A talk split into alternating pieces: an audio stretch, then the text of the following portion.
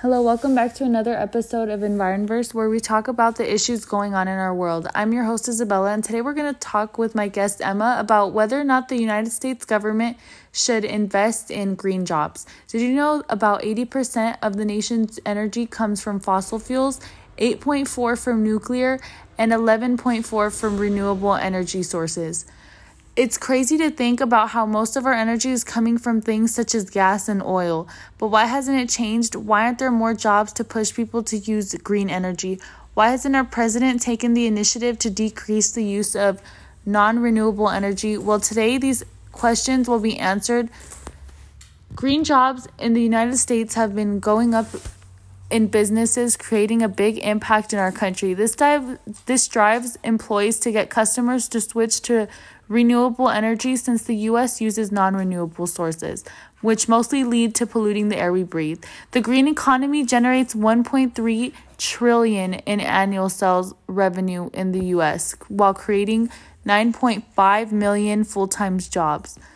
The US green economy grew from 20% from 2013 to 2016, and that's a number that's projected to keep rising as the battle to fight climate change accelerates. In the United States, about 29% of global warming emissions came from our electricity sector. Most of these emissions come from fossil fuels like natural gas and coal. A 2009 USC analysis found that by 2025, 25% of renewable electricity standards will have lowered the power plant CO2 emissions, which is 27 277 million metric tons annually.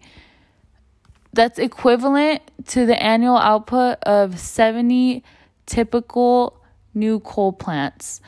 Pollution affects everyone. When Harvard University study estimated that the life cycle costs and public health effects of coal estimated to $74.6 billion every year. In 2016, the wind energy industry directed directly employed over 100,000 full-time equivalent employees in a variety of capacities, including manufacturing, project development, construction, and even turbine installation. More than 500 factories in the US manufacture parts for wind turbines and wind power plant project installations. In 2016 alone, $13 billion represented investments. Next on our segment, Emma is going to talk to us about how some of our presidents have been pushing for open for job openings that have to do with helping open more green jobs eh, to our help our environment. Our presidents have conducted a plan to and trying to push jobs to ensure the use of clean energy. For instance, Biden, Joe Biden's plan will double down on this approach to create industries of the future by investing $400 billion over the next 10 years. This investment will enable us to develop new technological breakthroughs that will create jobs and drastically reduce emissions. Which is better because, unfortunately, today the Trump administration is allowing America uh, is allowing America to fall behind in the clean energy race for the future. In 2017, China invested $3 in renewable energy for every dollar in America, giving China an edge on the technologies of tomorrow that will generate well-paying jobs. So, while China's been open was is investing more money in creating new jobs to, to ensure the use of renewable energy, Trump has been behind and it's only a dollar. As you can see, China has been is in, is already in the running to improve while America is still falling behind, which sucks because that means less jobs for people and more pollution in the air. But in Biden's plan, Biden's plan will support a, re- a research agenda that will look at issues ranging from cost to safety to waste disposal systems that remain on the old that is remains an ongoing challenge with nuclear power today. But even though Trump is behind, he has created some plans to to ensure the use of clean energy. For example, President Trump directed the directed the federal government to prioritize mapping, exploring, and characterizing the United States exclusive economic zone. At 3.4 million nautical square miles, the United States EEZ is one of the largest in the world and is larger than the combined area of all 50 states.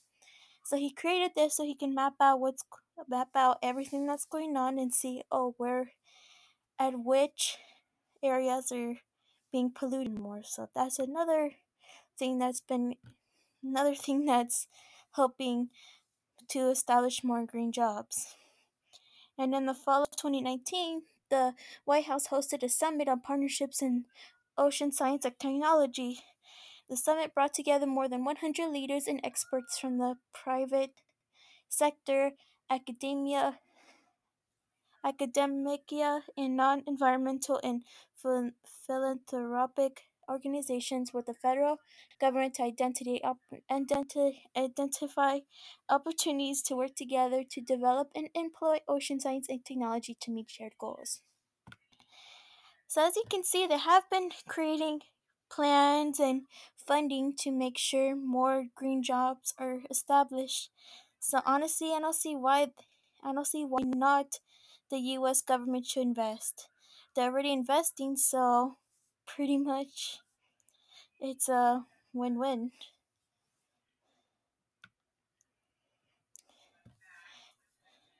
So, in general, what's better for environment?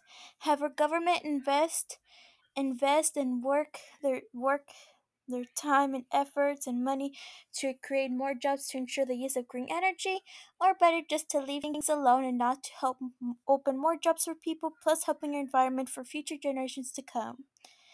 Well, that's another question to answer next time. Thank you guys for listening to Envi- Environverse, where all we talk about is helping our world be greener than grayer. Bye, y'all, and remember, greener is better.